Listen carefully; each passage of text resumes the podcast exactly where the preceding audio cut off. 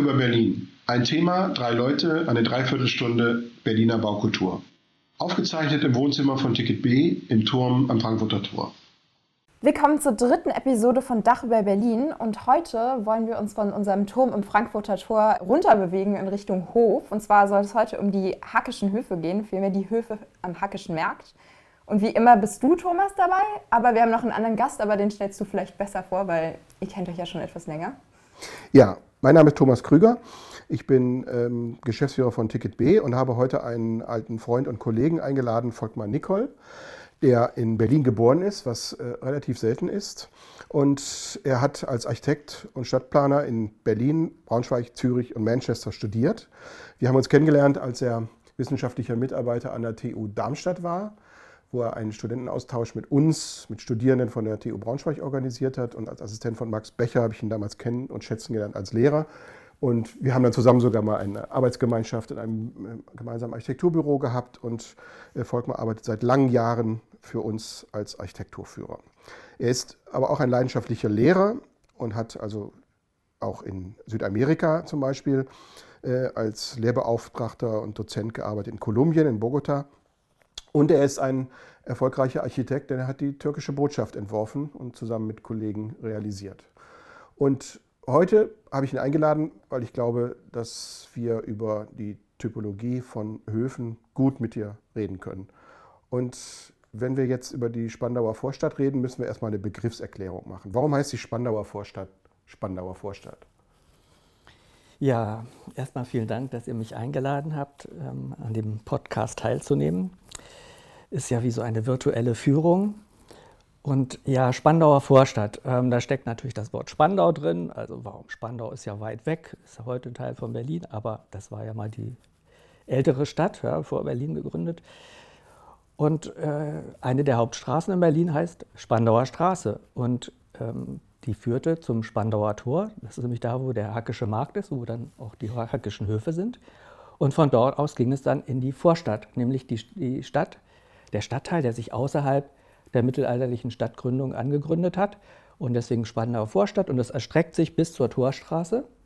Die Torstraße, die geht ja auch wie so eine, ähm, äh, ein Kreis um die äh, alte Stadt herum. Also das ist quasi einer der Zwiebelringe um die mittelalterliche Stadt, die Spandauer Vorstadt. Und zwar Richtung Osten. Ich erkläre den Leuten ja immer, warum heißt das Brandenburger Tor nicht Berliner Tor? Und da kann man es, glaube ich, auch ganz gut dran sehen. Das heißt eben äh, Brandenburger Tor, weil es dort auf dem Weg nach, Brandau, nach Brandenburg geht. Ne? Man geht durch das Tor auf dem Weg nach Brandenburg, genau wie das Hallisches Tor, da geht man nach Halle. Heute fährt man eher, aber damals war das eben ein ganz wichtiger Orientierungsbegriff. Mhm. Und das findet man ja auch in den Straßennamen immer wieder. Also die äh, Hamburger Straße, die große Hamburger Straße zum Beispiel in der Spandauer Vorstadt, die führte vom Spandauer Tor zum Hamburger Tor. Das war nämlich dann das Stadttor in der Torstraße. Oder Schönhauser Tor kennen wir ja heute noch als Begriff. Ne? Und wieso haben wir jetzt die Folge nicht die Höfe in der Spandauer Vorstadt genannt, sondern warum sind wir zurück zu den Hackischen Höfen oder dem Hackischen Markt gekommen? Ja, wir haben ja mit unseren beiden ersten Podcasts einen wahnsinnigen Erfolg gehabt. Also ganz Deutschland, äh, in ganz Deutschland haben wir Zuhörer gefunden. Und ich stelle mir vor, dass jemand in, in Trier oder vielleicht in Schwabing jetzt nicht unbedingt Spandauer Vorstadt so einordnen kann. Ne, das ist ja schon in, in Berlin manchmal schwierig. Deswegen ist, glaube ich, der Hackische Markt, äh, ein Begriff, den schon jeder Berlin-Besucher irgendwie mal kennengelernt hat. Das ist eine der großen Attraktionen, eine der großen, ich habe mal gelesen, sogar neben dem Brandenburger Tor und dem Jüdischen Museum irgendwie das Ziel der Touristen Nummer drei wäre der äh, Hackische Hof oder die Hackischen Höfe. Und insofern ist das ein Begriff, der einfach äh, ein bisschen mehr Zuhörer generieren soll, denn historisch korrekt ist eigentlich Spandauer Vorstadt. Ich habe mal meine, äh, meine Freunde gefragt gehabt, die alle aus Berlin kommen. Und keiner wusste, was die Spandauer Vorstadt ist. Keine einzige. Genau. Und vielleicht kann man dann eher noch den Begriff Scheunenviertel, der wird ja auch oft als Synonym benutzt, finden. Die haben alle schon mal gehört und sagen, ich wohne im Scheunenviertel, aber Scheunenviertel war ja auch nur ein kleiner Teil der Spandauer Vorstadt. Und ähm, existiert heute gar nicht mehr, zumindest nicht mehr ähm, mit, mit Scheunen, sondern als Ort, nämlich da, wo die Volksbühne steht. Genau da gab es ein Quartier, ähm, das als Scheunenviertel bezeichnet wurde. Und das hieß Scheunenviertel, weil da Scheunen waren nämlich zu einer Zeit, als es noch außerhalb der Stadt war, also in der mittelalterlichen Stadt. Ähm, große äh, Gefahr immer in den alten Städten, dass es gebrannt hat. Und Scheunen mit dem Heu da drin hat halt viel gebrannt. Und dann hat man irgendwann beschlossen, die dürfen nicht mehr in der Stadt sein. Ihr müsst eure Lager außerhalb der Stadt bauen. Und da wurden die Scheunen dann eben außerhalb der Stadt gebaut. Und wie dann die Stadterweiterung kam, waren sie dann wieder in der Stadt. Ja, und dann wurden sie wieder ausgelagert. Wie die Friedhöfe, die hat man auch mal ausgelagert und hatte man genau. sie trotzdem wieder in der Stadt. Genau. Weil die Städte wahnsinnig gewachsen ja, sind. Genau. Das finde ich ein äh, interessantes Stichwort, weil wir haben auch einen, wir haben mehrere Friedhöfe in der Spandauer Vorstadt, unter anderem einen jüdischen Friedhof. Und dieser jüdische Friedhof, der auch noch eine ganz eigene Geschichte hat, aber ich will jetzt auf einen Aspekt eingehen, der wurde schon 1824 geschlossen. Nämlich aus demselben Grunde, wie das mit den Scheunen war, wo man gesagt hat, wir wollen die Friedhöfe nicht mehr in der Stadt haben. Daraufhin hat die jüdische Gemeinde ein Grundstück außerhalb der Stadt gekauft, nämlich außerhalb vom Schönhauser Tor. Und dieser Friedhof wurde dann auch später wieder geschlossen und dann ist der große Friedhof in Weißensee entstanden, der jüdische Friedhof. Also da kann man schön dieses Wachstum der Stadt sehen. Ja? Das ist immer so in kleinen Schritten und die sind auch immer größer geworden. Nicht? Also dieser wirklich sehr kleine jüdische Friedhof in der Spandauer Vorstadt, verglichen mit diesem riesig großen Friedhof in Weißensee, der ja noch gut erhalten ist, während der in der Spandauer Vorstadt ja von den Nazis äh, dem Erdboden gleichgemacht ist. Vielleicht können wir noch mal, wenn wir gerade auf das Stichwort Friedhof kommen, da steckt ja auch das Wort Hof drin und wir reden ja die ganze Zeit so ein bisschen über das Thema Höfe, über die Typologie Höf ein bisschen mehr reden. Also ähm, was ist denn in Berlin, sieht man ja überall Hinterhöfe oder das Thema Hof begegnet einem immer wieder in der Stadt. Wieso ist das so ein Thema? Ja, vielleicht hören wir oder beginnen wir erstmal damit äh, zu überlegen oder äh, zu, zu, uns zu fragen, wo kommt der Begriff Hof an sich überhaupt erstmal her als, als Typologie äh, in der Architektur und im Städtebau. Und ich glaube, wenn wir ganz zurückdenken an, die, an den Beginn der Menschheit, dann ist das Hofhaus, das Atriumhaus, später das römische Atriumhaus, glaube ich, so eine Art Wurzel, äh, weil sie ganz einfache Dinge leisten können. Man kann sich relativ äh, problemlos gegen die Außenwelt abschirmen, indem man sozusagen ein Haus hat, das nach außen gar keine Öffnung oder Fenster hat, außer dem Eingang, und nach innen eben einen Hof, der Licht bringt, der ähm, zum Beispiel die Feuerstätte äh, hat oder auch eine Zisterne, ganz wichtig. Und dass man natürlich in diesem Hofhaus auch ähm, eine gute Belichtung und eine gute Möglichkeit hat, im Quadrat, wenn man sich das so vorstellt, das Wohnen zu organisieren. Das ist also eine, eine, Art Urzelle des Wohnens eigentlich, das Hofhaus. Und wenn man sich jetzt einen Berliner Hinterhof anguckt, ist es ja eigentlich nichts anderes, da liegen natürlich noch ein paar Entwicklungsschritte dazwischen als ein großer Hofraum mit mehrgeschossigen äh, Gebäuden drumherum, der aber auch einen geschützten Innenraum, in irgendeiner Form einen geschützten Innenraum bildet und einen äh, Außenraum erzeugt, der dann den Straßenraum bildet. Ne? Also von offen bis privat eigentlich eine ganz einfache Schwellenüberschreitung ermöglicht. Man kann auch noch ein Tor machen, kann es zumachen, aber die, äh, da sind wir schon bei der Typologie in der Spandauer Vorstadt. Das ist ja eigentlich noch eine ältere, also aus dem 18. und 19. Jahrhundert, bevor die Mietskasernenstadt eigentlich richtig um sich gegriffen hat.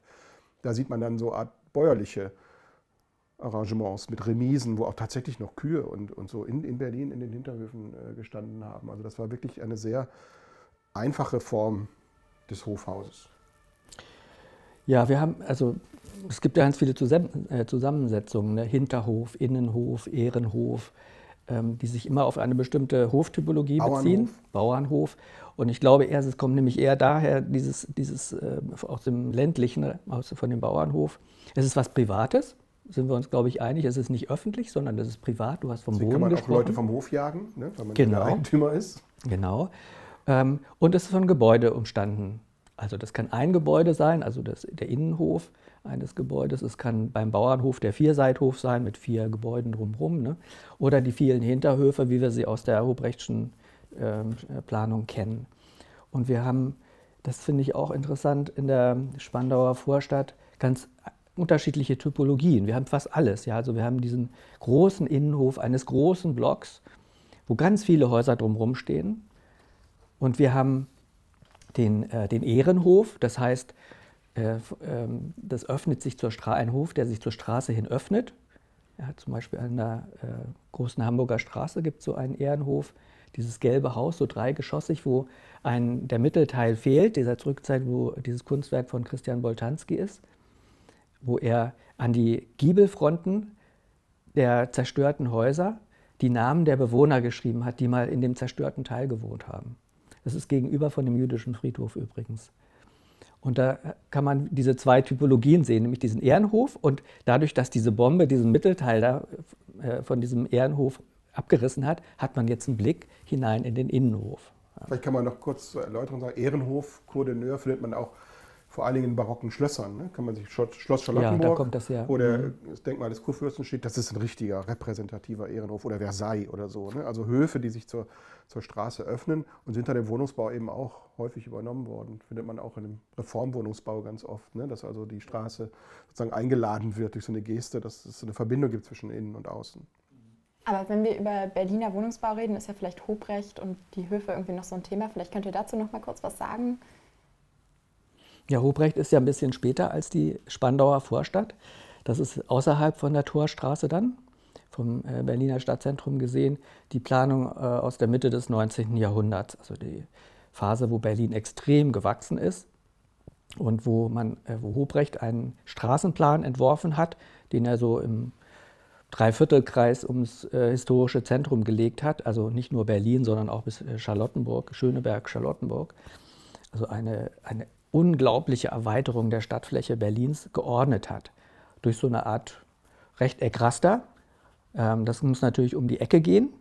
Und wir haben ja schon diese zwiebelförmigen Ringstraßen um das Zentrum erwähnt. Es gibt natürlich auch dann diese Radialen, die aus dem Zentrum raus ins Umland gehen. Und zwischen diesen Radialen hat Hobrecht dann immer so rechteckige Strukturen gesetzt. Ja, und dann, wenn man das heute so abfährt, dann gibt es immer so Knicks. Zum Beispiel knickt das so ab, die Straßenverläufe an diesen großen Radialen, zum Beispiel Schönhauser Allee oder Prenzlauer Allee. Aber das heißt eigentlich, die Spandauer Vorstadt können wir davon jetzt schon mal ausschließen, weil das war davor. Das ist ja vielleicht nochmal ein ganz wichtiger ja. Punkt. Ähm, warum sind die Höfe dann da so besonders? Ja, ich glaube, in der Berlin-Vermarktung laufen die schon unter typische Berliner Hinterhöfe. Da wird, glaube ich, nicht so richtig differenziert. Ist ja auch vielleicht schwierig für einen Laien den Unterschied zu sehen. Aber so die typische Mietskaserne, die aufgrund der Spekulation im 19. Jahrhundert entstanden ist, als Berlin unglaublich viele Arbeiter anzog und die in Elendsquartieren untergebracht werden mussten, das war eigentlich eine Folge der Spekulation, dass es keine richtigen Regeln gab, wie man das gut gemeinte Raster. James Hobrecht war ja auch ein äh, Wasserbauingenieur, er zusammen mit Rudolf Virchow die, die Straßenentwässerung und die Abwasser äh, auf die Rieselfelder geführt. Also hat die Stadt eigentlich erlöst von diesem äh, stinkenden, furchtbaren Zustand, in dem sich da eben die Innenstadt befunden hat. Und dieses Raster, was er gelegt hatte, eigentlich als ordnendes Stadtplanungsraster, wurde dann eigentlich, wenn man keine Regeln hatte, bis zum geht nicht mehr überbaut. So dicht, dass man eigentlich gar nicht mehr darin leben konnte. Es gab dann die einzige Regel war, dass es einen Hof geben musste zum Wenden der Feuerspritze, fünf mal fünf Meter groß ungefähr, also ein Lichtschacht eigentlich nur. Und das hat dann eben dazu geführt, dass wenn man diesen Lichtschacht mit fünf, sechsgeschossigen äh, Wänden umbaut, dass Berlin eben so finster war und dass es so viele Hinterhöfe gab, in denen dann eben das Elend regierte, wo 2000 Menschen drin wohnten, so äh, Ackerstraße, Meyershof ist ja bekannt, jeder Architekturstudent kennt dieses Bild. Gibt es nicht mehr, ist abgerissen worden, äh, aber das war so eigentlich das typische Mietskasernen Berlin. Aber die Spandauer Vorstadt ist ja eigentlich noch, wenn man da heute durchgeht, wir führen ja die Leute rund um die Hackischen Höfe und zeigen ihnen, dass das eigentlich die eigentliche Altstadt ist von Berlin, weil die Häuser zum großen Teil den Krieg überlebt haben. Sie waren in erbarmungswürdigem Zustand äh, zur Wendezeit, weil in der DDR auf Plattenbautechnologie gesetzt wurde und diese alten Häuser eigentlich ganz stark vernachlässigt wurden. Und deswegen hat sich äh, die Spandauer Vorstadt sozusagen als ein ruinöses Altstadtviertel erhalten, was aber natürlich nach der Wende auch sein Potenzial und sein, sein schon immer kulturell aufgeladenes, kultur, kulturell aufgeladene Bedeutung ausgespielt hat. Ich glaube, dass das so etwas haftet auch an einem Bezirk. Und das, was da passiert worden ist, passiert ist, war etwas, was sich dann sozusagen was wieder neu geboren wurde, bis hin zu den Folgen, über die wir später reden, die ganze Gentrifizierung oder so. Aber es war ein jüdisches Viertel, es war ein lebendiges Viertel, es war ein armes Viertel ähm, und es ist unglaublich viel dort passiert. Zwei Sachen, einmal mit dem Stadtgrundriss. Ähm, wenn man gleichzeitige Stadterweiterungen anschaut, ähm, Richtung Westen von Berlin, zum Beispiel die Friedrichstadt, ist das ja ein völlig anderes Bild. Nämlich dieses regelmäßige Raster, relativ kleinmaschig, verglichen mit der späteren Ruprecht-Planung und die auf den ersten Blick sehr unregelmäßig erscheinende, äh, das äh, unregelmäßig erscheinende Straßenraster in der Spandauer Vorstadt. Da sind also zwei völlig unterschiedliche Planungsansätze zu sehen, nämlich das wirklich stark geplante, durchgerasterte im Westen für die Adlige, Bevölkerung, ja, für den Adel, während du hast es eben erwähnt, die jüdische Bevölkerung und damit auch die ärmere Bevölkerung im Osten bei Westwinden, ne, also guter Wind im Westen und dann der ganze Mief zog dann durch den Osten Richtung Osten. Ähm, der schlechtere Standort, diese unregelmäßig weniger durchgeplante, durchgegriffene Planung äh, im Osten. Du hast äh, gesagt, das ist mit dem 19. Jahrhundert. Ähm, das, was, wir haben jetzt immer über den Stadtgrundriss geredet, wir haben nicht über die Gebäude geredet. Es stimmt schon, dass die Spandauer Vorstadt nicht so stark zerstört worden ist, aber natürlich sind da auch sehr, sehr viele Zerstörungen gewesen. Und die Gebäude, die wir heute sehen, sind aus einer sehr breiten äh, Zeitraum. Also es gibt praktisch nichts Mittelalterliches mehr. Also das älteste, die Heiliggeistkapelle in, in Berlin selber, ja, das ist so 13. bis 14. Jahrhundert, 13. Jahrhundert. Und in der Spandauer Vorstadt gibt es ein paar Häuser, weiß ich, vielleicht 15. Jahrhundert, wenn es hochkommt, ja, also auf jeden Fall nicht älter, weil das ja die Gärten außerhalb waren. Aber wir finden ganz moderne Gebäude. Was sich erhalten hat, ist der Straßengrundriss und im Wesentlichen die Parzellierung. Und das ist ja was ganz Wichtiges für, für den Charakter einer Stadt. Ja, also ähm, die Städte ändern sich, die Menschen ändern sich, die bauen um, die bauen an, Häuser werden abgerissen. Also das kann man in der Schweiz beobachten, wo es seit Jahrhunderten keinen Krieg mehr gegeben hat. Trotzdem gibt es da moderne Gebäude, auch in den äh, Altstädten. Und deswegen, du hast gesagt, das wäre die Altstadt von Berlin. Es ist nicht die historische Altstadt, in die mittelalterliche Stadt, Gründungsstadt, aber es ist natürlich der im Zusammenhang erhaltene älteste äh, Teil in Berlin. Ja. Und das Schöne ist, dass man da eben auch so unterschiedliche Dinge erklären kann. Die, diese Führung durch die Spandauer äh, Vorstadt hat man die Gelegenheit, ganz alte Gebäude, zweigeschossige Gebäude, in der Durchfahrt die Treppe nach oben, ja, große Hamburger Straße 16, 15 ist das, glaube ich. Eine Typologie, die damals ganz üblich war, die sich aber in einem Gebäude erhalten hat. Es gibt noch ein zweites in der Rosenthaler Straße, wo man das dann ähm, sehr schön restauriert hat. Bis hin zu ganz modernen Gebäuden von ähm, Grüntor Ernst zum Beispiel, diese so ganz glatte Glasfassaden dazwischen die historischen Nachbarn gespannt haben. Und diese, diese Spannung aus mittelalterlich oder spät äh, nachmittelalterlichem Stadtgrundriss und ganz moderner Architektur, das finde ich eine, eine, sehr spannende Sache in der, in der Spandauer Vorstadt. Wir kommen gleich bestimmt auch nochmal darauf zurück, wie sich das dann vielleicht auch bis heute noch entwickelt hat, weil ich das eigentlich super interessant finde. Aber ich würde nochmal auf einen Punkt ganz kurz zurückkommen. Und zwar habt ihr jetzt immer wieder das Judentum erwähnt oder dass, dass es da so, eine, so ein jüdisches Viertel eigentlich war. Und ähm, ich habe dazu zwei Fragen. Einmal, warum? Also wieso gibt's da, gab es da dieses jüdische Viertel oder gibt es immer noch? Ähm, ja, wie sind die Juden da hingekommen?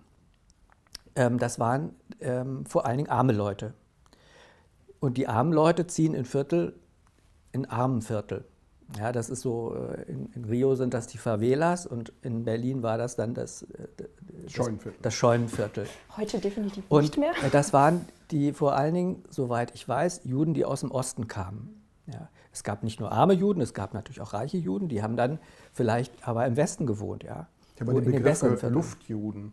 Äh, womit man sagen wollte, dass sie eigentlich gar nicht existierten. Die waren so arm, die waren zwar da, aber eigentlich waren sie auch Luft. Sie waren nicht registriert und sie waren sozusagen wie so vogelfreie Menschen. Also ein Begriff für die Allerärmsten. Und ähm, das ist aber ein Phänomen, dass sich bestimmte Gruppen in einer Stadt konzentrieren. Das haben wir ja heute auch noch. Wir kennen Chinatown, diesen Begriff ne? zum Beispiel. Oder heute redet man äh, von Klein Istanbul, wenn man da vom Cottbusser Tor redet. Oder manche tun das so. Ja? Ähm, also dass es so bestimmte gruppenspezifische Zuordnungen gibt in der Stadt, das ist ähm, was ganz Normales in der Stadtgeschichte. Und was hatte das für einen Einfluss auf dieses Viertel? Also hat sich daraus eine bestimmte Kultur entwickelt, die man vielleicht auch sogar heute noch erkennt? Oder? Also das Wichtigste, das Sichtbarste sind natürlich die Gotteshäuser. Also in der Oranienburger Straße zum Beispiel ähm, die Synagoge, ja, diese goldene Kuppel, die äh, ja in den 80er Jahren wiederhergestellt worden ist, reno, äh, renoviert worden ist, wobei das ja nur das Eingangsbauwerk ist, während der Sakralraum, der dahinter war, ist ja zerstört und ist auch nicht wieder aufgebaut worden. Also die ähm, jüdischen Einrichtungen, vorneweg die Synagogen, aber natürlich auch andere soziale Einrichtungen, die ähm, Schulen, ja, die ähm, Alter, Altersheime, Ja, also äh, soziale Einrichtungen der jüdischen Gemeinde, die waren im Stadtbild auch präsent ja, und sind es heute auch noch. Wir haben ja ähm, so, eine, so eine Delle, kann man sagen, also die, die, durch den Holocaust äh, ist natürlich die Bevölkerungs-, jüdische Bevölkerungszahl ganz stark äh, gesunken, aber sie ist wieder gestiegen. Und heute hat man ja im Stadtbild, äh, siehst du auch überall äh, wieder Juden, ja zum Beispiel am, am, am Freitag. Ähm, ich habe die Bevölkerungszahlen jetzt nicht im Kopf, aber ich finde das eine erstaunliche Entwicklung nach dem, was da eben passiert ist ne, im Holocaust. Ja, vielleicht kommen wir nochmal zurück zu den, zu den Höfen an sich. Und zwar ähm, würde ich gerne nochmal über die Hackischen Höfe reden, weil das sind wahrscheinlich die populärsten auch. Und zwar, ähm, was, was findet da eigentlich genau statt, beziehungsweise was ist die Funktion davon eigentlich gewesen? Jetzt anders, als es vielleicht in einem normalen Hinterhof der Fall ist. Was, wozu wurden die so gebaut, wie sie gebaut sind und was findet da eigentlich statt? Ja, also die, die Höfe, die Hackischen Höfe sind ähm, kurz nach der Jahrhundertwende, 1905, glaube ich, fertiggestellt worden. Architekt Kurt Berndt hieß der. Und eigentlich ist es eine Wohnanlage. Es sind über 100 Wohnungen und äh, in der Nähe war ja auch ein äh, jüdisches Kaufhaus, das Kaufhaus Wertheim. Und das hat sozusagen gleich für ihre etwas besser verdienenden äh, Käufer gleich Wohnungen mitgebaut, sozusagen ihre eigenen Käufer gleich angesiedelt. Eigentlich eine ganz schlaue, ganzheitliche Idee. Die Leute gleich mitgekauft. Und, genau. Und diese Anlage aus acht ineinander verschachtelten Höfe ist vor allen Dingen besonders, weil es eine Passage eigentlich ist. Es ist gar keine klassische Hofanlage, sondern man kann da durchgehen. Und insofern ist es auch eine Typologie, die es bei Hofanlagen ganz oft gibt, die oft so Übergang in eine Passage, also Übergangsformen gibt. Und das wird ja auch jetzt, kommen wir nachher noch drauf zu sprechen, die Tacheles-Geschichte. Auch da gab es ja eine große Passage, die wieder entstehen soll. Und die Sophie Gipshöfe zum Beispiel sind auch eine Passage, also die Verbindung zwischen zwei Straßen durch Höfe. Das machte den Hackischen, äh, die Hackischen Höfe aus. Und dann war es vor allen Dingen auch äh, die berühmte Mischung Wohnen und Gewerbe. In den Erdgeschossen war viel Gewerbe untergebracht, äh, Werkstätten, Produktionsstätten, alles Mögliche, auch Vergnügungen natürlich ganz wichtig. Was da im Spandauer, in der Spandauer Vorstadt passierte, kann man sich, wenn man Döblin liest, Berlin-Alexanderplatz, die ganzen Kinos und äh, das, äh, die ganze Prostitution und äh, ein, ein sehr lebendiges Leben, was da stattfand. Und ähm, die Hackischen Höfe boten dafür sozusagen auch den, den Rahmen. Varieté, das alte Varieté äh, hatte ja auch historische Vorgänger. Und das Besondere ist dann auch noch die, die Gestaltung. Denn wir haben in Deutschland ja vielleicht nicht so berühmte Jugendstilarchitekten wie vielleicht in, in, Belgien oder Frankreich oder in Schottland oder so, sondern da hat der deutsche Architekt August Endell zum Beispiel die Fassaden gestaltet, diese sehr schönen Keramikfassaden, äh, um eben klarzumachen, dass der erste große repräsentative Hof eben auch äh, für die Öffentlichkeit gedacht war. Und es wird dann, wenn man da durchgeht, immer kleinteiliger, immer, immer äh, provinzieller, immer ruhiger, kann man auch sagen. Stehen auch Bäume drin und so weiter.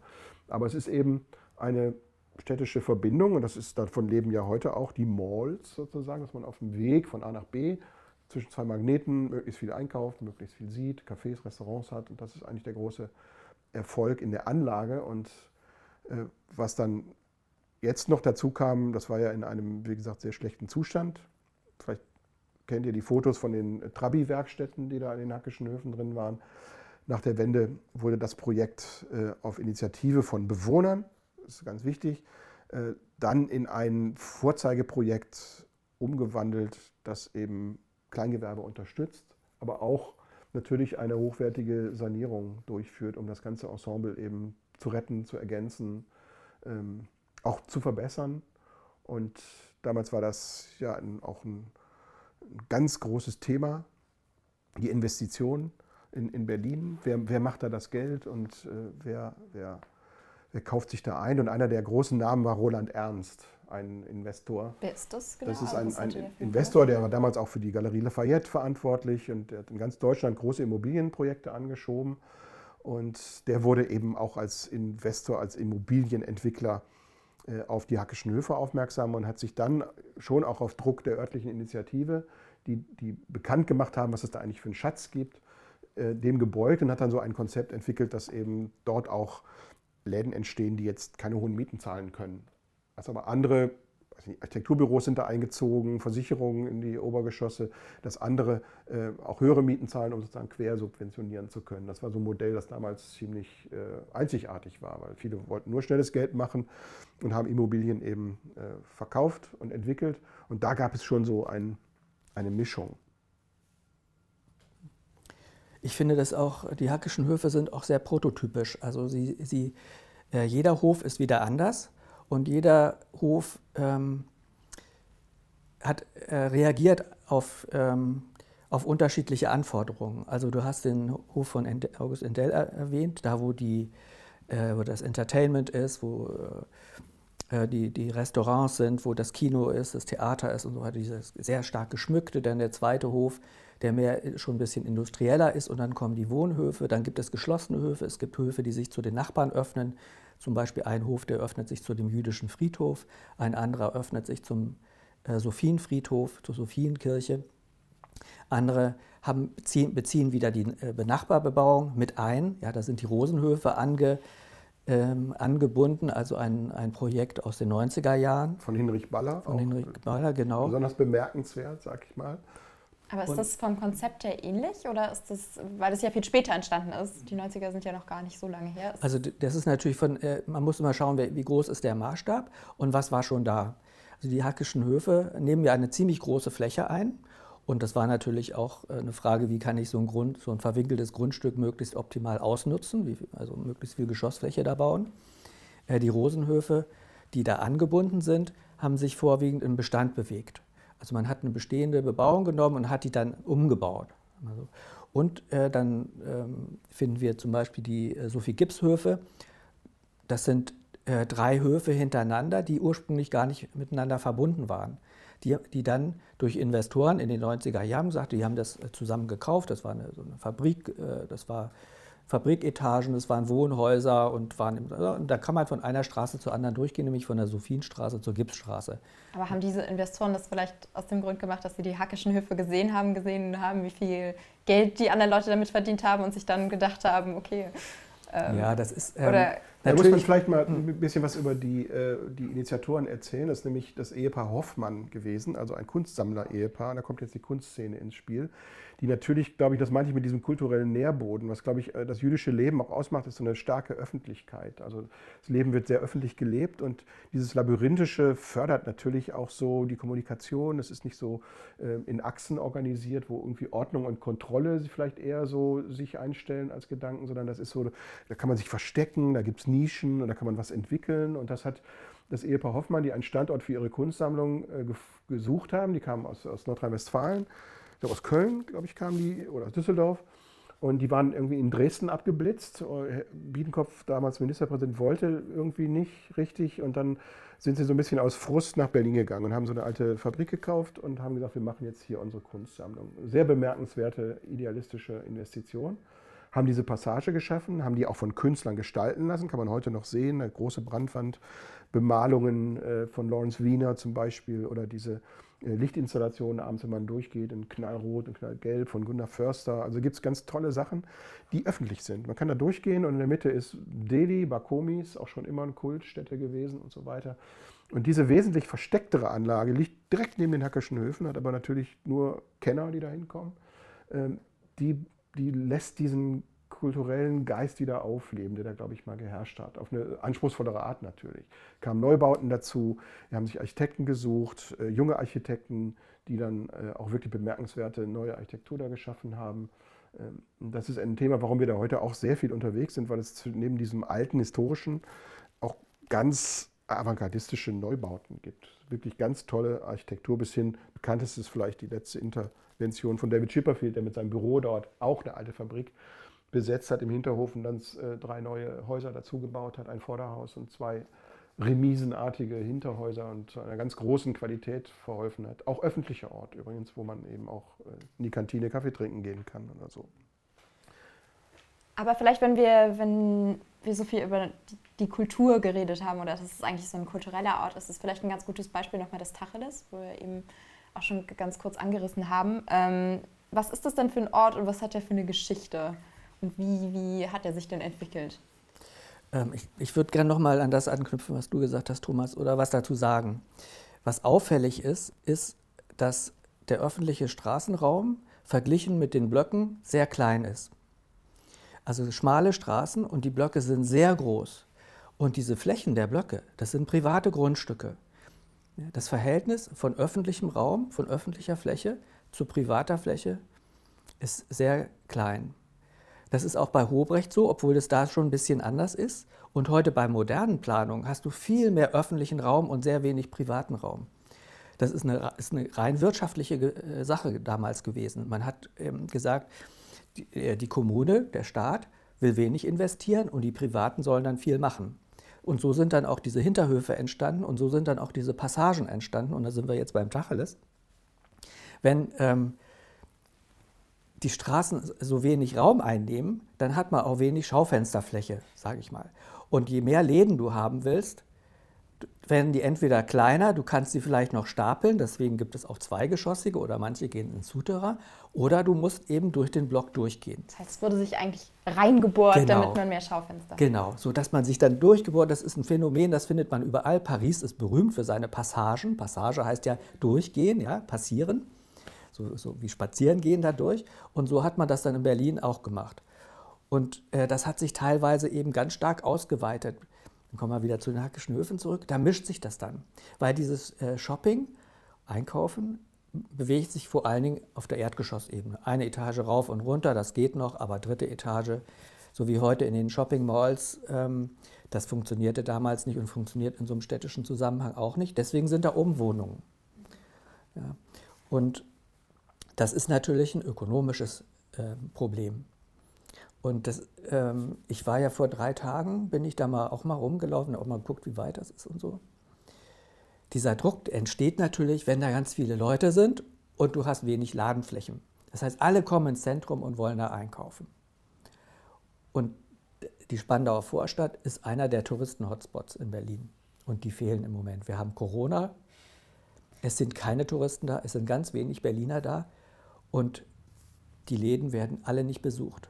Und das ist natürlich eine, eine Entwicklung äh, einer Stadt, die, die, zeigt sehr schön diese Entwicklung, wie, wie äh, abhängig die von der ökonomischen Entwicklung ist. Also diese Passagen sind dadurch entstanden, durch diesen ökonomischen Druck. Und was passiert jetzt, wenn dieser Druck weggeht? Wir haben diese, auch dieses Phänomen des Online-Shopping. Die Leute müssen nicht irgendwo hingehen, um was zu kaufen, sondern sie können es bestellen. Was bedeutet das dann für diese Läden? Aber wahrscheinlich sind doch die, diese Läden, gerade wenn, wenn du gerade gesagt hast, dass es so ein äh, Touristenmagnet ist, dass als Tourist stelle ich mir eigentlich eher noch vor, dass ich dann in der echten Welt was kaufe, als ich, wenn ich jetzt in, in Berlin wohne, dann gehe ich wahrscheinlich eher nicht zum Hackischen Markt und kaufe da mein T-Shirt. Aber als Tourist wahrscheinlich eher. Also das vielleicht stimmt. in dem mhm. Zusammenhang funktioniert das in ja. Nicht-Corona-Zeiten vielleicht sogar noch. Ist ja sehr gut. viel Gastronomie dort auch, ne? Mhm. Ähm. Ja, der eigentliche Hackische Markt, ich, also ich persönlich gehe da nie hin, äh, ist ja ein, ein Tempel für Touristengastronomie mhm. geworden. Das war immer ein Straßenbahnknotenpunkt äh, und immer sehr umtriebig. Und heute ist das ja wirklich voll mit so Touristenläden. Eigentlich, ich glaube nicht, dass da wirklich Berliner hingehen auf diesen Park. Habe ich nicht so das Gefühl, ähm, sondern das ist so ein, so ein künstlicher Geschichtsort, der da geschaffen wurde. Zum Tacheles aber nochmal, um da nochmal drauf zurückzukommen. Äh, ich habe auch nochmal mich ein bisschen beschäftigt jetzt mit dem Tacheles-Quartier, weil das ja gerade ein Neubauprojekt gibt dort von Herzog de Moron, das erste wirkliche in, in, Stein gewordene Monument dieser berühmten Schweizer Architekten. Wir kriegen ja dann noch das Kunst, äh, Kunstmuseum des 20. Jahrhunderts, aber äh, das hat doch ziemlich viele überrascht, dass jetzt so große Namen und eigentlich auch in der Architektenwelt geschätzte Namen da jetzt bauen für ein Projekt, was ganz ähm, eigentlich nicht besonders schöne Entwicklungsgeschichte nach der Wende hatte. Und ursprünglich war es nämlich so, als die Passage errichtet wurde, auch um die Jahrhundertwende, 1900 fünf ist immer so ein, so ein Zeitpunkt, wo viel passierte offensichtlich, war diese Passage auch kein großer Erfolg. Die hat ziemlich schnell wieder dicht gemacht und äh, am, am, Nordende der Friedrichstraße gab es eben als äh, Reaktion auf den mittleren Teil, da gibt es ja diese Kaiserpassage, wo heute das, das äh, in der Nähe vom Gendarmenmarkt ähm, das Hotel steht, fällt mir gerade der Name nicht ein, ähm, das, das Berlin versucht hat, mit Passagen eigentlich so, so ja, Konsumarchitekturbühnen zu schaffen, das aber nie so richtig hingehauen hat. Und äh, das ist die Frage, ob das jetzt vielleicht gerade wieder passiert, ob sich das gerade wiederholt. Äh, Denn dieses große Projekt, was jetzt diese Passage wieder entstehen lassen wird, mit einer großen Kuppel im Inneren, das auch das Kunsthaus Tacheles so ein bisschen als Image benutzt, ne, soll ja auch ein Kunstort bleiben und so. Und vielleicht vielleicht sollten wir das nochmal ganz kurz äh, erklären für die Leute, die vielleicht jetzt nicht genau wissen, was es damit auf sich hat. Wie hat sich das, also dieses Kunsthaus Tacheles kennen ja vielleicht viele als Namen, aber was ist das eigentlich und wie ist es da entstanden an dem Ort? Ja, Das ist eigentlich ein, ein Ergebnis der wilden Jahre nach der Wende, weil die Spandauer Vorstadt wurde, wie gesagt, stark vernachlässigt. Es war ähm, eine Stadt, für die sich niemand so richtig interessierte, außer der Subkultur, die da vielleicht lebte, so ähnlich wie in Prenzlauer Berg. Und nach der Wende, als plötzlich alles möglich war, hat man eben diese offenen Strukturen benutzt und äh, sofort Künstler immer als Pioniere vorneweg haben sich da angesiedelt. Es haben Clubs aufgemacht, abenteuerliche Orte. Ich kann mich da auch noch daran erinnern, wie man in irgendwelchen Kellern äh, rumgetanzt hat. Massengrab. Massengrab hieß das. Dann musste man in so einen Schacht runterklettern an so einer Leiter und unten war dann der Club im Keller. Ja? Da ist sogar jemand ums Leben gekommen, weil er durch oh die Decke gestürzt ist. Und so. Also es war wirklich alles sehr, sehr ähm, also offen, würde ich mal sagen. Und auch der Name Tacheles wurde eigentlich da erst so richtig geboren. Das war so, ist ja ein jüdischer Begriff so, und deswegen hat sich das so auf dieses Viertel vielleicht übertragen. Aber diese eigentliche Passage und das, das Kaufhaus, was es da auch gab, war, glaube ich, gar nicht mal ein jüdisches Kaufhaus. Wertheim war dann zwar auch wieder da, aber ähm, es war nicht unbedingt ein altes, traditionelles jüdisches Kaufhaus oder so, sondern es hat diesen Namen eigentlich erst bekommen durch die Künstler, die dann da die ersten Clubs und Kneipen aufgemacht haben. Das hat sich eben ziemlich lange äh, äh gehalten und das Haus Schwarzenberg ist noch zu nennen, was am anderen Ende ähm, in der Nähe der Hackischen Höfe angesiedelt war. Auch ein Haus, wo, ich weiß nicht, Studierende von uns, die waren da unterwegs und ich weiß auch, wir haben da durch die offenen Decken geguckt und es war alles sehr, sehr abenteuerlich, was da passierte. Und diese ganze Meile, die ganze Oranienburger Straße war ja lange Jahre sozusagen die Partymeile, würde man heute sagen, von diesem äh, Nachwende-Berlin. Und äh, dieses, dieses große, brachliegende Grundstück, wo die Künstler dann ihre Stahlskulpturen äh, aufgebaut haben, wo irgendwelche ähm,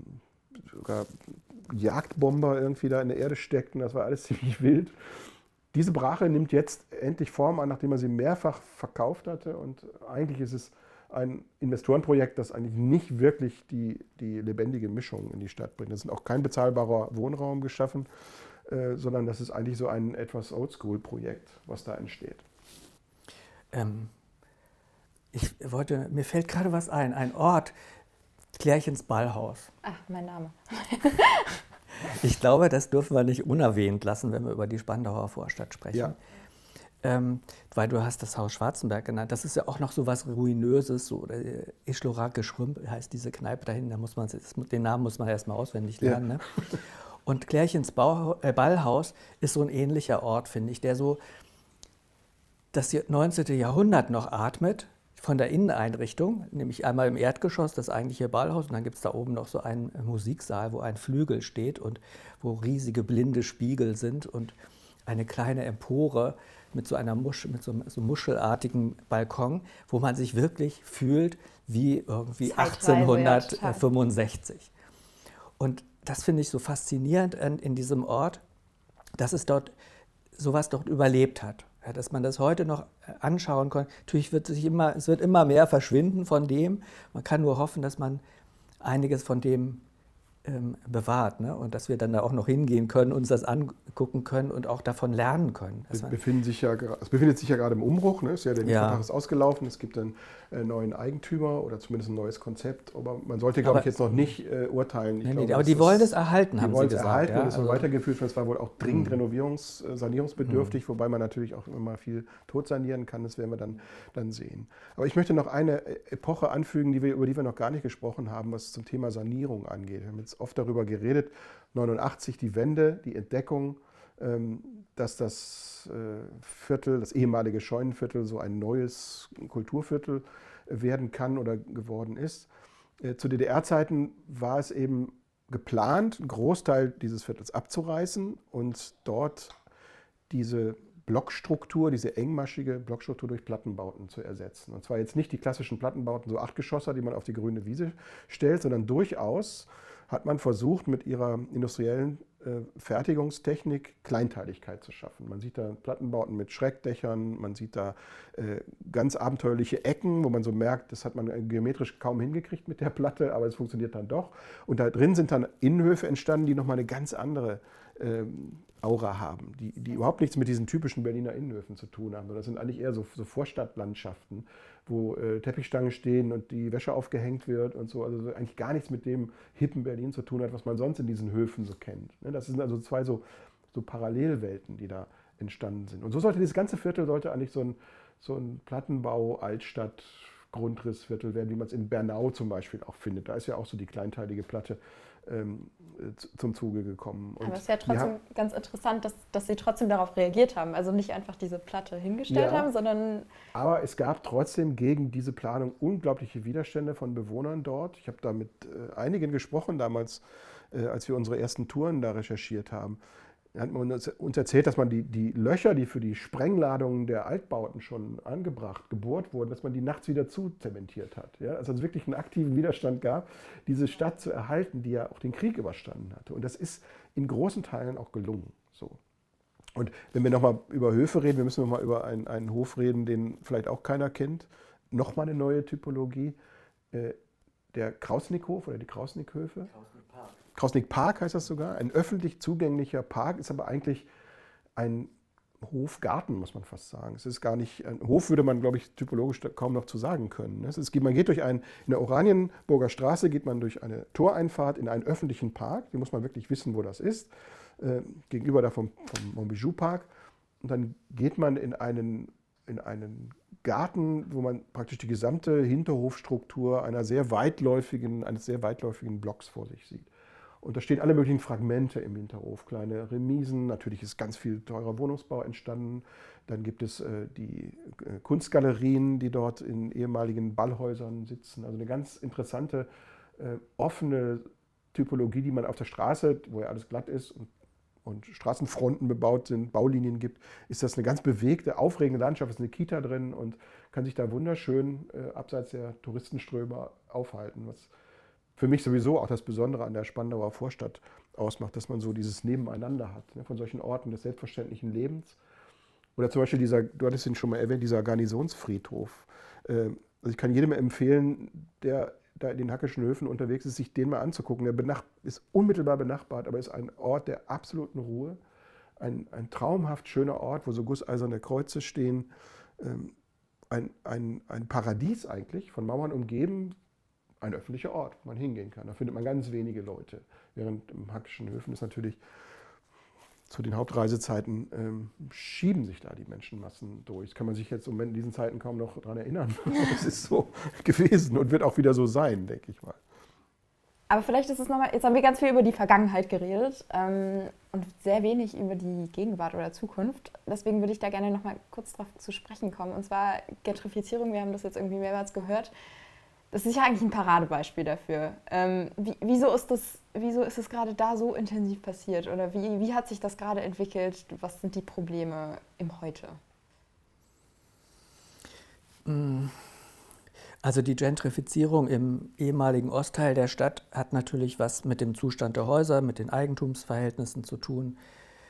Ähm, die Leute, die dort gewohnt haben, hatten nicht die finanziellen Mittel und die Leute, die, die das Geld haben, kamen im Wesentlichen aus dem Westen, muss man äh, so sagen. Also ich wohne ja selber im Prenzlauer Berg und da ist es ganz eindeutig, dass die Leute, die dort hingezogen sind, die das Kapital hatten, weil die Preise stiegen, sehr viel aus dem Westen gekommen sind. Nun kann man natürlich auch sagen, da hat sich dann auch was gemischt und das ist ja auch in Ordnung so. Ähm, die zentrale Lage, dadurch, dass das so einzigartig war vom Stadtraum, von dieser, dieser Struktur, von der Atmosphäre, die, äh, das, was die Touristen dann angezogen hat, ebenso direkt an, dem, an der Museumsinsel, unter den Linden, da was man so kannte von Berlin, Fernsehturm, Brandenburger Tor und dann auf einmal diese Art Altstadt. Äh, das hat natürlich die Leute angezogen und das bedeutet dann auch, dass der wirtschaftliche Wert steigt. Und wahrscheinlich ist die, diese ganze Kunstszene auch ein totaler Die Kunstszene dafür. ist immer so eine Art ähm, Pionierpflanze. Ja. ja. so wie wenn man den Wald abholzt, dann fangen irgendwelche Pioniergewächse an, da hochzuwachsen. Und ähm, das ist mit meiner eigenen Biografie ver ver verbunden, weil wir haben auch in den 90er Jahren da so einen Laden gemietet. Ja in der neuen schönen, in der alten Schönhauser Straße. Pioniere. Und äh, haben nach, äh, einmal im Monat im, im, Keller eine Party gemacht äh, und haben da Bier verkauft, um die Miete zu finanzieren. Und dann wurde das bekannt. Dann wurde das Quartier hip, nicht nur durch uns, sondern durch ganz viele andere, die das gemacht haben. Und dann en entsteht sowas wie Gentrifizierung. Aber jetzt werden wir natürlich politisch, in Berlin gibt es natürlich auch immer eine Gegenbewegung. Ja? Also Stichwort Mietendeckel, das will natürlich das begrenzen. Das ist immer so eine Frage, äh, in welcher Balance kann man so eine Stadt halten. Also Stadtentwicklung ist immer was sehr Sensibles. Die Balance zu halten ist nicht einfach. Und man muss auch immer schauen, in welche Richtung soll das gehen. Und das ist ein politischer Aushandlungsprozess. Aber hat ähm, dieses Viertel vielleicht, also ich finde, dass durch diese ganze Gentrifizierung ist es ja, hat es total Lebendigkeit verloren und es sind auch sehr viel mehr Touristen als Berliner, habe ich das Gefühl. Das finde ich eigentlich gar nicht. Also ich war jetzt erstaunt ähm, ja, vor drei Corona, Tagen durch schlecht. Corona. Ich war in dem Krausnick-Park, wie viele Eltern mit ihren kleinen Kindern da waren. Und das heißt, das waren keine Touristen. Und das ist auch so, ähm, jetzt sind wir wieder am Anfang mit diesen Höfen. Die Höfe sind was Privates. Das ist ja alles im Block-Innenbereich. Und dieses Private, das ist nicht nur, weil da ein Schild steht oder weil das im Grundbuch steht, sondern auch, weil man das Gefühl hat, dass es privat ist. Das ist für uns, für die Einheimischen. Die Touristen trauen sich da gar nicht so rein, weil sie sehen, aha, da sind die Einheimischen, da sind die kleinen Kinder, da sind die Spielplätze. Ähm, der Kunsthof zum Beispiel oder die Hackischen Höfe, wo Kommerz da drin ist, da geht man rein, oh, so ein Läden, da darf ich reingehen. Wenn man in den Krausnick-Park reingeht, da ist da kein Kommerz, da sind da keine Cafés und dann wird das was Privates. Da kann man ja auch von lernen. Und man muss schon sagen, Berlin ist eine extrem gemischte Stadt. Wir wollen, dass es so bleibt. Es wohnen sehr viele Leute in, der, in, der, in, der, in dieser Spandauer Vorstadt. Es ist nicht so, dass das durchkommerzialisiert ist. Es mag sein, dass die Mieten auch steigen und die Eigentumspreise gestiegen sind, das ist richtig. Aber ähm, es hat natürlich auch zum Erhalt der Bausubstanz äh, beigetragen und die Mischung ist auch wichtig. Ja, jetzt muss man halt schauen, wer ist das so. Das, und das ist dann eine Frage nach sozialen Wohnungsbau, Eigentumsverhältnissen und so weiter. Aber ich bin da eigentlich optimistisch. Äh, ich finde es also äh, ein, ein positives Beispiel. Die ähm, Spanner Vorstadt ist jetzt erstmal noch nicht verloren, aber vielleicht nochmal als, als Abschlussfrage, so wie könnte denn, wenn man jetzt nochmal zurück zu dem Hof kommt, dieser Hof der Zukunft aussehen? Also was, was wäre vielleicht für diese Typologie eine Idee, wie man, wie man diese ganzen Faktoren zusammenbringt, wie, wie man diese, diesen Stadtteil vielleicht auch retten könnte? Ich glaube nicht, dass man äh, die Spandauer Vorstadt retten muss. Sie ist, glaube ich, auf einem guten Weg. Äh, und ich finde auch, wie Volkmar, dass man das nicht unbedingt nur bedauern muss. Es hat sich ganz klar verändert. Irgendein schlauer Mensch hat mal gesagt, die einzige Konstante in der Stadt ist die ständige Veränderung. Und äh, das zu beklagen und, und einzufordern, dass man irgendetwas, einen Zustand erhält, es ist, glaube ich, der Stadt nicht gerecht. Die, die, Pioniere werden weiterziehen, die sind schon längst woanders und bauen neue Höfe, ihre eigenen privaten, tollen Höfe auf, an Orten, die wir ähm, noch gar nicht kennen, wo es dann wahrscheinlich auch wieder in ein paar Jahren die ersten Kunstgalerien gibt. Aber es ist ein immer gleicher äh, Zirkus, der da passiert. Das macht die Stadt, glaube ich, auch aus, diese Dynamik. Und da sollten wir eigentlich gar keine äh, Angst davor haben. Ich finde, die Spandauer Vorstadt ist schon relativ fertig. Also jetzt ist nach den kleinen äh, weiß ich nicht, unabhängigen Comicverlagen ist jetzt Surkamp da auch noch hingezogen, hat ein schönes Gebäude dahingestellt, tolle Architektur. Äh, es ist so jetzt fertig, aber es ist, glaube ich, nicht mehr der Ort, wo jetzt sich noch viel Neues entwickeln wird. Die Künstler, die Sammler gehen angeblich schon wieder weg und woanders hin. Ähm, aber es ist der natürliche Lauf der Dinge, würde ich sagen. Muss man gar nicht beklagen, sondern freut sich auf die nächsten Viertel in Lichtenberg oder in Marzahn. Wer weiß, wo die neuen Kulturorte entstehen werden. Ja, es ist ein Ort, ähm, von dem man ungeheuer viel lernen kann, weil er so vielschichtig ist. Also er ist historisch vielschichtig, weil er so alt ist.